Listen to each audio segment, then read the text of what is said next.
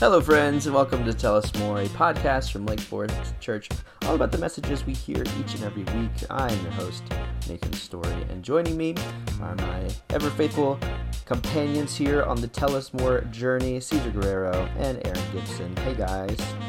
Hello, hello. Hey, Nathan. Hey.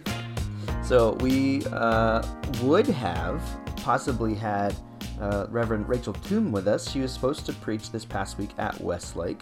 Uh, and it was going to be uh, great to have a, a, new special guest, a first time guest on the show. But as life would have it, and as COVID would have it, um, Aron had to pinch hit uh, the day before, um, mm-hmm. is when we found out Rachel wasn't going to be joining us this past Sunday. So um, we're going to talk a little bit about that as we get started. Uh, a little bit of a reminder we're in a series called The Whole Story.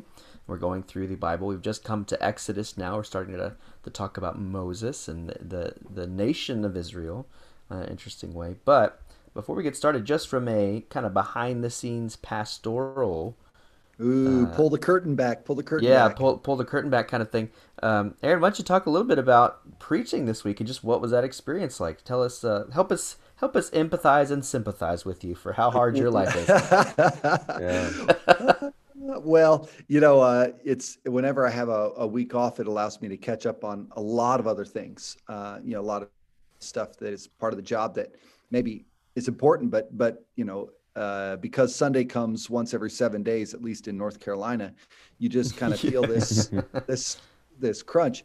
So uh, I'd done a lot of that, and so honestly, I was standing in my kitchen. It was Saturday afternoon. It's about I can't remember one or two o'clock, and and um, I was making uh, something I'd never made before. I was making uh, spicy Italian sausage stuffed mushrooms, and uh, I'm and I'm about two minutes from the timer going off. They're almost done, and I get Rachel's call, and, and my first thought really truly was like, oh, okay, maybe there's something we need to touch on for tomorrow. I pick up, and she says, Aron, I got bad news, and so then, you know, you just kind of click into a little bit of panic mode because church is what at that point i don't know something like 16 hours away or something like that. But uh, it was you know rachel was so great. She shared her manuscript with me and honestly it was just a lot of fun. It was a lot of fun getting to preach somebody else's manuscript somebody else's uh, sermon you know uh, and i i think I, I learned a lot from that process. It's something i've done before. Mike moses and i will often share ideas and things but yeah but this yeah. is this is a little bit different that's one spicy mushroom right there. That's one spicy mushroom. they were great, by the way. They were great. I'll make they sound good. Sound good. How many yeah. times do you have to read this manuscript, though? You said you've done this before, where you've you've co-written or have preached a, a Mike Moses one that you've worked on together. How many times do you have to to read it to where it becomes like your almost like your sermon again? Well, in, in, in, full disclosure, I mean, I, I sat down and I, I edited it quite significantly. I would say probably anywhere between a quarter and a third of the final sermon was was mine. But you know, one of the neat things for me is uh, it's it's kind of an, a window into what preaching is as a as a worship practice and as an art form, as a storytelling form. Uh, what's cool is we have this incredible task where we're supposed to, with the Holy Spirit's help, sit down and really discern what the Lord is saying to us through this through this text. Mm. And so, in in some ways, that's not meant to be an individual enterprise. That's a communal enterprise. And so, when I'm prepping for a sermon, uh, I'm considering my own eyes. What what am I reading in this text? But I'm also reading what others have said about this text. I'm reading scholarly work and other others who've done that work. And so it wasn't all that different. It just so happens that Rachel had done a substantial portion of that for me. and uh, it was really cool to see the scriptures through Rachel's eyes for that for that passage. I, I felt like I learned something that I, I, wouldn't have learned otherwise, but but I also had fun getting to deliver her insights. So it was, it was really cool. I, I think it's something, you know, preachers who don't have that opportunity, I, I think it's something they ought to do more often. Well, uh, another peel the curtain back kind of moment from the tech team perspective. One of them said that the jokes were a lot more funny this week. oh so I'll have to I'll have to let them know that that you jokes still this week. So. I don't know about that. The funny ones were probably Rachel's. The uh, the lame ones uh, were probably were probably mine, right? So uh, yeah, that's that's really funny, Caesar.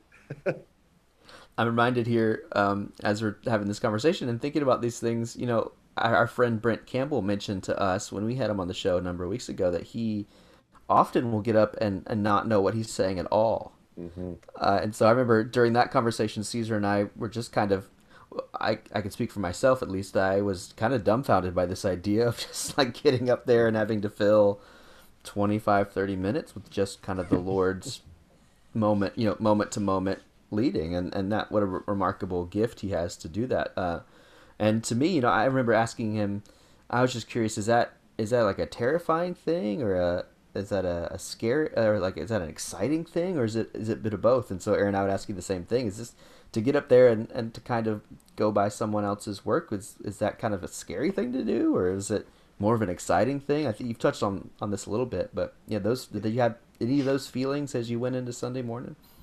Yeah, you know, I th- I think uh, what what Brent's talking about is a, a tradition in preaching called extemporaneous preaching. Yeah. And uh, I, you know, my guess is, and I, yeah, I'll actually have to ask Brent this. Brent's gonna be coming back and preaching uh, in, in just a few months here, which would be fun. Yeah. Uh, my guess is he would, if you pressed him on, it's not that he hasn't thought about what he's going to say, right? Uh, from a big idea perspective, but he just hasn't necessarily written it out in a in a manuscript kind of way, right? Uh, so, so three there are three kind of basic modes to preaching. There's extemporaneous, which is Brent. You're going up with nothing and and but you've pr- prayerfully meditated on the passage quite a bit. Maybe you've thought about some of the big ideas. Then there's an outline preacher which kind of has well just like what it sounds like an outline. And then there's a manuscript where somebody's written out word for word. And uh, um, I, i've just found for my own style the manuscripting works best. I, I veer away from the manuscript quite a bit when i preach but uh, but having forced myself to do that work i think really helps serve our church serve our congregation the best um, especially because I'm a week in, week out preacher. I guess if I was a guest guy, I could just come in with my highlight reel and uh, be, be, pretty good. But you know, uh, because my church has to, our church has to hear from me frequently. I, I want to make sure I'm I'm thoughtful about that. But yeah, what was really what I when I walked away, I thought about this analogy and and folks who've been tracking with us through the whole story, maybe this will be meaningful to them.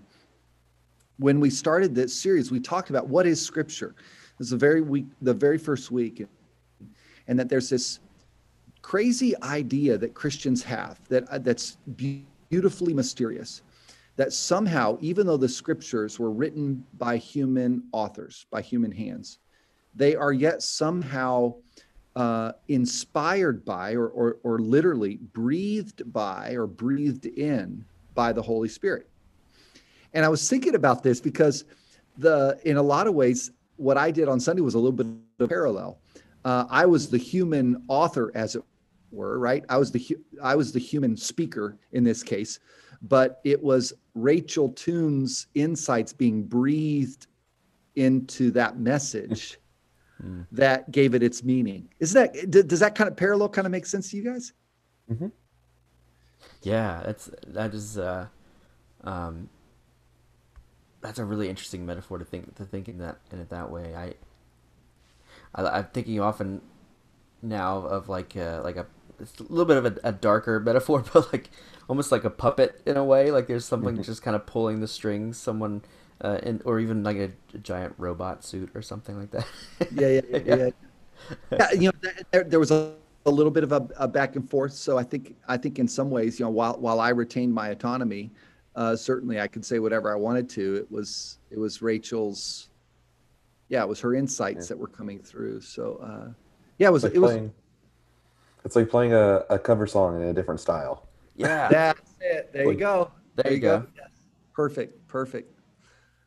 Yeah. So I did talk to Rachel. She's doing well, and uh, good. Good. Uh, you know, her she she's uh, she's isolated at home, and uh, uh, but she's she's excited. She's actually going to come in a couple weeks and and join us on another Sunday. So for all the the Rachel fans out there like me, uh, they're they're going to get the real deal, not the uh, Rachel through Aron's uh, cover yeah. song deal. So that'll be good. The cover song or the puppeteer version. Yeah, yeah. Well, uh, we look forward to having her. She's always such a gift to us, and uh, wish her a speedy recovery as well. well. Let's let's get into the the message itself and, and the story. You mentioned talking about the whole story being. Um, myster- or the, the scripture being mysterious as we began the whole story, I should say rather, and uh, Well, let me just say it's about to get real weird, right? It's about to get real weird. Yeah, yeah, Yeah. yeah.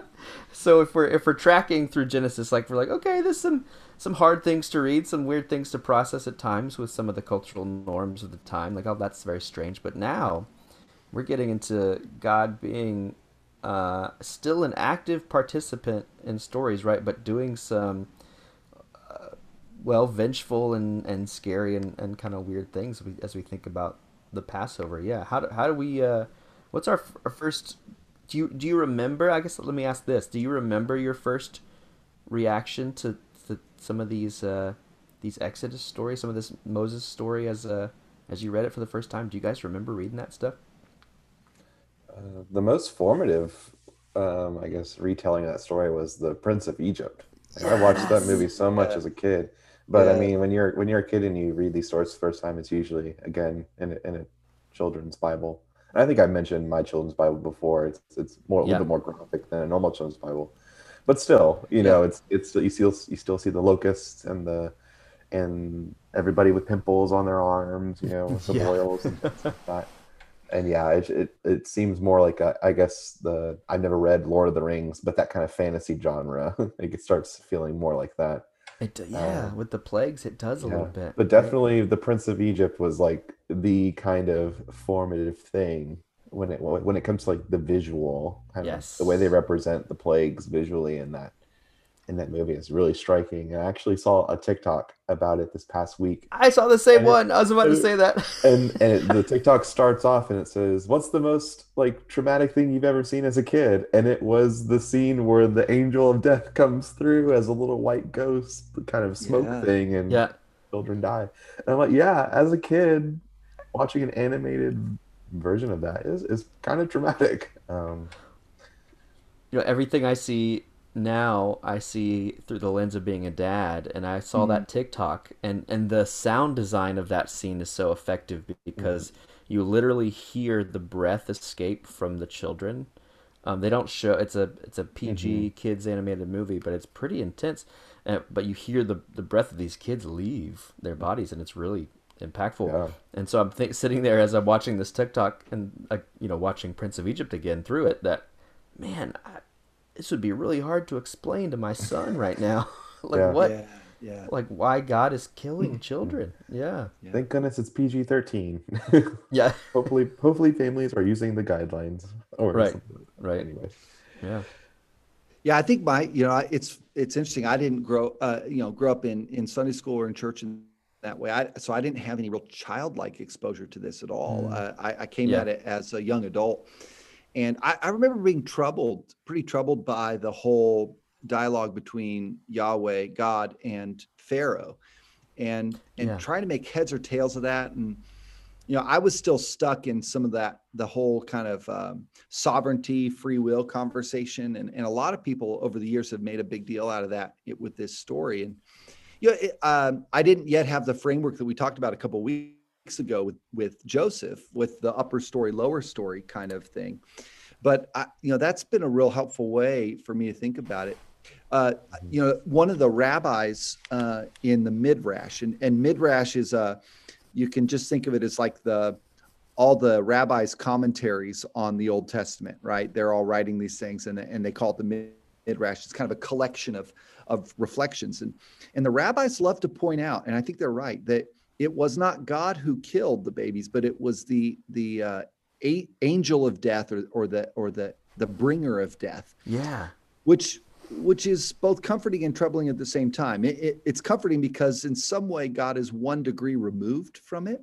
yeah Uh, he's not the one bringing the death himself, and yet you know we still have to make sense of the fact that the text is like he sent that that Mhm. agent or he released that or he stopped he didn't stop that agent however you want to think about it right yeah um, but the, the text is uncomfortable with that idea too. And, and I think what I saw this time that I had not seen before is just how patient God is with Pharaoh. Mm.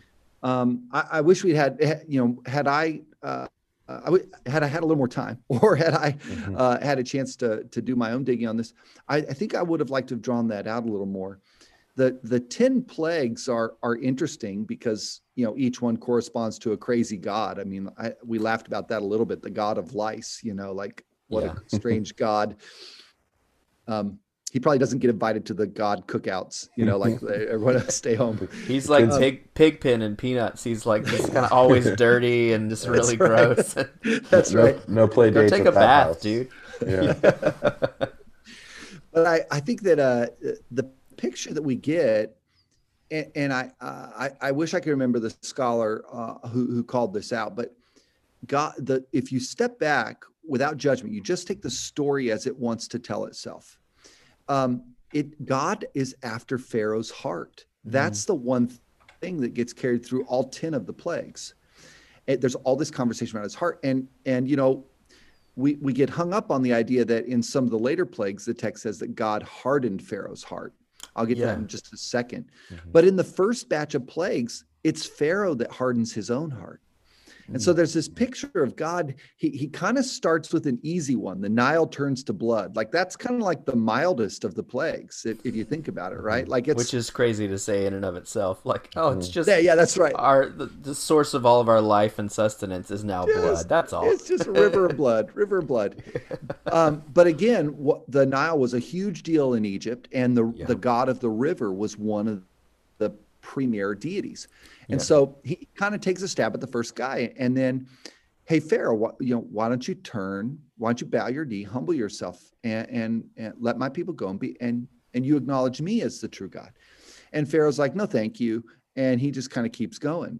Eh, but for God to have walked that process 10 times out, um, eh, there's there's something telling about that his patience his forbearance in that process yeah, that's what was just striking me actually. Just that, you know, there's a lot of you could look through um, the perspective that God is doing all of these awful things, or you know, even to our previous point, allowing all these awful things to happen. But what's uh, again, what's striking me is that well, God's also just giving him a ton of chances. Yeah, like, yeah, yeah. Like a ton of chances, and, and in the way, you know, you could you could argue that the the last straw is is is kind of being put on the camel's back if, if I could use those both of those metaphors. Yeah. Uh, with with the angel of death thing, it's like well he's just trying to get Pharaoh's attention, right? Mm-hmm, in mm-hmm. in the way that you know perhaps would speak to the Egyptian people through their their gods being kind of turned over a little bit. Yeah, that's right. And well, and and you know we need to not lose sight of the fact that um, the the final the final death blow, as it were, in this cosmic battle between Yahweh and Pharaoh, the final one is really just mirroring what Pharaoh, the Pharaoh, the previous Pharaoh, had done hundreds of years, 400 years earlier, right? Yeah. In killing, uh, sorry, sorry, a, a, generation earlier in killing all of the Hebrew boys. Yeah. And there's a li- there's a little bit of a I, I don't know that I want to say payback. There's just a sense of reaping what you sow, right? Mm. Yeah. And um, and and and Pharaoh had sown violence, and now he was suffering violence, mm. and and I think that theme is going to get played out over and over again uh, in, in the scriptures. Yeah, one thing we uh, hear often in in Bible journey. Um, which I just was doing some of this morning, is that you know God is a God who, um, it's it's fair. You know, we believe He is just, but in that way, you know, He He, I'll say, de- demands sacrifice. Like He demands blood, and so this also just reminds me of the times where, um, you know, Isaac needed to be offered uh, for blood, and then we'll you know fast forward and we'll see Jesus needing to be that offering, right, mm-hmm. for us. So, so in in, in in some way this is kind of the offering right? The, the the cost of blood that that needed to be shed for for the crimes that were committed against God's people. Yeah. Yeah. Yeah it's it's interesting you know the the the Hebrews are you know they're going to leave Egypt and they're going to they're going to travel into the wilderness. And of course they're not going to get but a couple days into the journey and they're already going to be complaining you know uh, are we there yet? Are we there yet? Like kids in the minivan. Yeah and then really and then they're eventually going to get into back to the promised land, which is the land that Abraham, Isaac, and Jacob had lived in, and now you know they had left.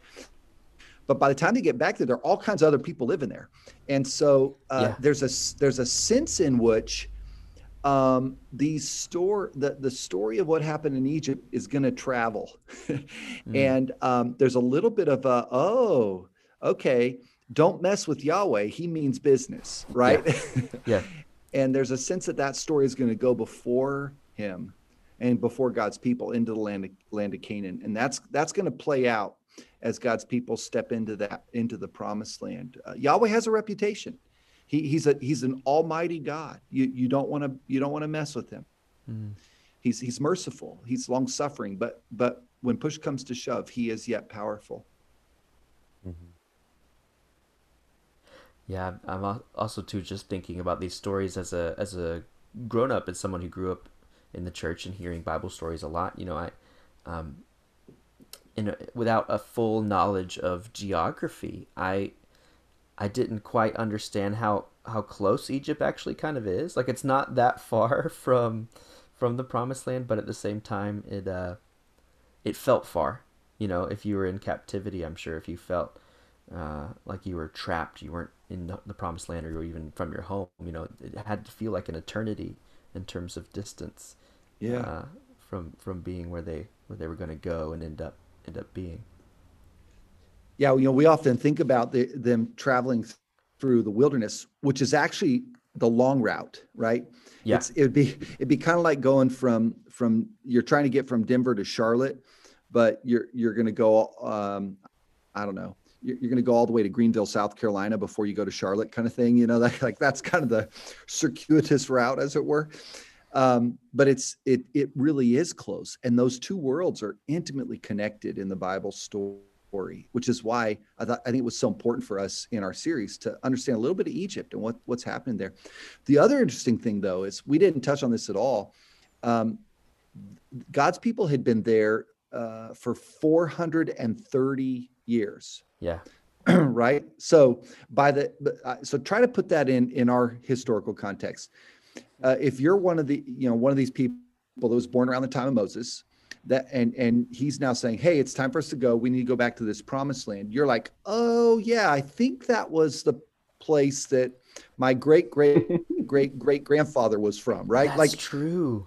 I mean, oh, it's man. the it, it's the equivalent of if I said or you said your your relatives came over on the Mayflower. We have to do, go do back. You, do you feel the distance? I mean, it's it's mm-hmm. huge. Wow. Uh, in terms of time. How fascinating. And so yeah. So they really the, God God is going to have to form an identity for these people that that has really been lost in a way, right? Yeah. Yeah. Mm.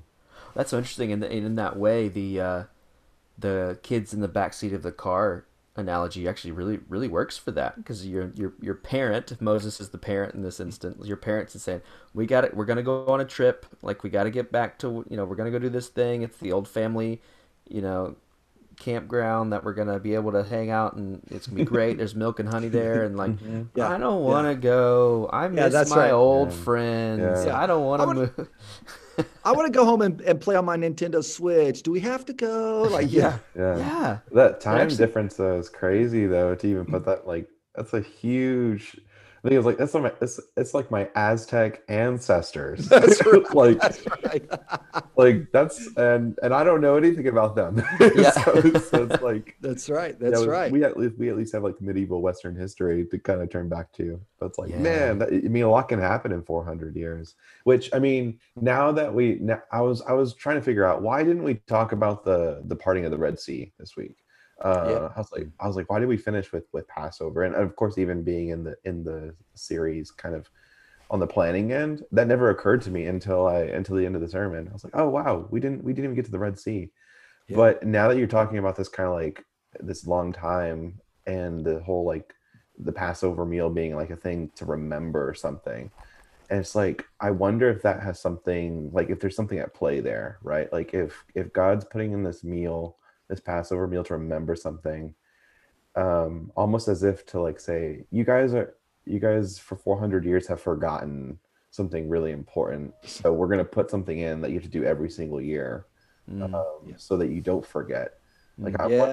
I'm wondering if forgetfulness and remembering is, is a big part of that story that I hadn't really thought of before. Well, see, okay. Um, I, uh, with y'all's permission, because I know we're nearing the end on the podcast. Let, this I was going to say let's let's do some practical application of this, but uh, let's let's Nah, hyper. Don't need let- it. Let's hyper nerd out for just a moment, and let me, if there are any uh, uh, children listening or parents of kids listening, I don't think there are, but if there are, let me just say. Uh, I'm going to get into some uh, some graphic birth imagery here for just a moment because the Bible does. So that's just a heads up warning here. But All right, we'll give you five seconds of silence. Warning, warning. and There yeah, we go. warning. All right, and go. Okay. danger, danger, Mr. Yeah. So, uh, Caesar, you mentioned the the the the Red Sea, and uh, you know there's this fascinating language that we're going to talk about at Easter this year. Um, don't worry, I'm not going to get into the birth stuff, but uh, you know the the New Testament talks about this need to be born again, this this spiritual rebirth, and really what we're seeing in this Exodus story is that God's people are being born. Hmm. Uh, and the imagery begins with the blood on the door frame of their homes. Hmm. And then the imagery of the Red Sea, the parting of the Red Sea, which is really a birth canal kind of image. Hmm. And again, the rabbis love to talk about this stuff. Uh, we we get a little squeamish, I guess, because of our our pur- puritanical roots or something. We don't we don't want to talk about that. But you know, if you think about the door, the door, uh, you know, it was there was blood, and and then they all they they departed, uh, and and then again the the parting of the red, the Red Sea, and and there's this this sense in which uh, God is wanting to create something new. He's he's calling these people to become something new, and uh, it's really this birth birthing of His people. And then what the ne- very next thing that's going to happen, just like a good parent, he's going to lay down the the the rules of the of the family for them. Right? here's how here's who we are as a family, and here's how we're going to live together. And uh, we're going to talk about that in two weeks. Um, but yeah, I, so I think uh, it would have been fun to touch on the Red Sea. Um, we we only have 52 Sundays this year to cover the whole of the Yeah. Bible, so we had to pick, pick and choose. But uh, there there's a little bit of Red Sea imagery for you. Hope hopefully that stirs the imagination of some of our folks to go and read a little bit more about that. Yeah, man, that's that's amazing. I've never heard that analogy before, but it's Mhm. so true. And and to, to perhaps bring it into kind of the full circle of life conversation, you know, to Caesar's point about this this needing to remember. Uh, when he said that, I thought of the Latin phrase "memento mori." You know, that remember your death yeah, phrase. So yeah. in in the way that they're born now, they also have set up these, or will eventually. I'm not sure exactly when the Passover meal became a thing, um, whether it was around this time or later. But in the same way that we remember Christ's death through supper, Mhm. um, so the Passover meal is to remind us of the death that is necessary, and to remember that we too will die. I think right. So even in this birth, we see the kind of foundation of this memento mori, of this needing to remind oneself of the death that is needed, and that's a physical death, as we saw with the angel, you know, taking away those those babies, but also. Uh, we talk about all the time in our modern Western context of needing to die to self, right? So the Yeah. reason that we uh, take the Lord's Supper like we did on Sunday is to remind ourselves of this the death of Christ, of the sacrifice of Christ, but also in a way uh, how, where we need to confess and lay down ourselves. Uh, well, not even weekly if we would do communion every week, or, or but but daily, right? yeah. That's a That's call so that we good. have through everything. Yeah. That's so good, Nathan. I, know, I think what what I walked away Sunday, because again, the message was kind of preached both through me and to me. Thank you, Rachel. Uh, but I, I walked away thinking about, all right, how do I, how do I not be like Pharaoh in this story? You Yeah. In other words, if if God and and I'm going to try and tie it together here, if God is wanting to birth something new in my life, Mm. um, how um, how can I be receptive to that, such that I'm not hardening my heart to what He's wanting to do? Right. Wow. Yeah. I, I don't I don't want to make God make it any harder than he needs to make it for me to be able to turn and see what he's doing and, and participate in that. I want to be a willing uh, and, and ready person.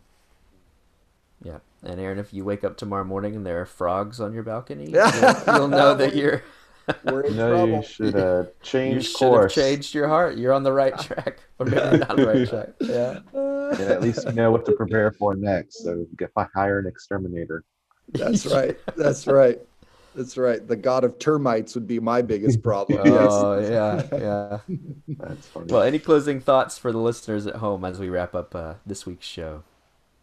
Yeah, you know, I, w- I wanted to give this. I, I got a great email this week, and I was so thankful. Um, s- someone from our, our church wrote and said, "Hey, thanks for this this whole story series. I'm really loving it." Uh, you know, they were somebody who grew up thinking that we were supposed to read the Bible uh, as if everybody in this story is a hero and they're all doing everything right, and we're to emulate them, right? Yeah. And they were just thanking us as a as a team and as a church for giving them permission to read the Bible on its own terms. And so for those who who are in it, um, we're we're we're going to get continue to get into some strange stuff. Uh, this this week we're going to be talking about scapegoats and uh, laws that say, um, you know, you don't don't tattoo your skin uh, and don't wear polyester. So um, you know, what does all that have to do? Well, just hold it lightly and and read the Bible on its own terms and continue the journey. I I, I think that's going to be a, a real fun fun. Um, uh, well, a fun journey to share together as we as we do it. Yeah, great. Well, friends, we want to thank you so much for joining us for this week's episode of the show. I want to thank Aron and Caesar for being with us. Aron, thanks for preaching with us so faithfully. Thanks for uh, taking on a wonderful manuscript from, from Rachel. Rachel, if you happen to listen to this, we we miss you and, and we missed you, and we look forward to having you back. But how, how fun was it to to get to hear from you through Aron uh, in his robot mecha suit that was his uh, sermon to bring that weird metaphor back. I'm all about the metaphors today. I don't know what's going That's on. It's good. That's good. Well, friends, we will see you next time. Thanks again for listening. Goodbye.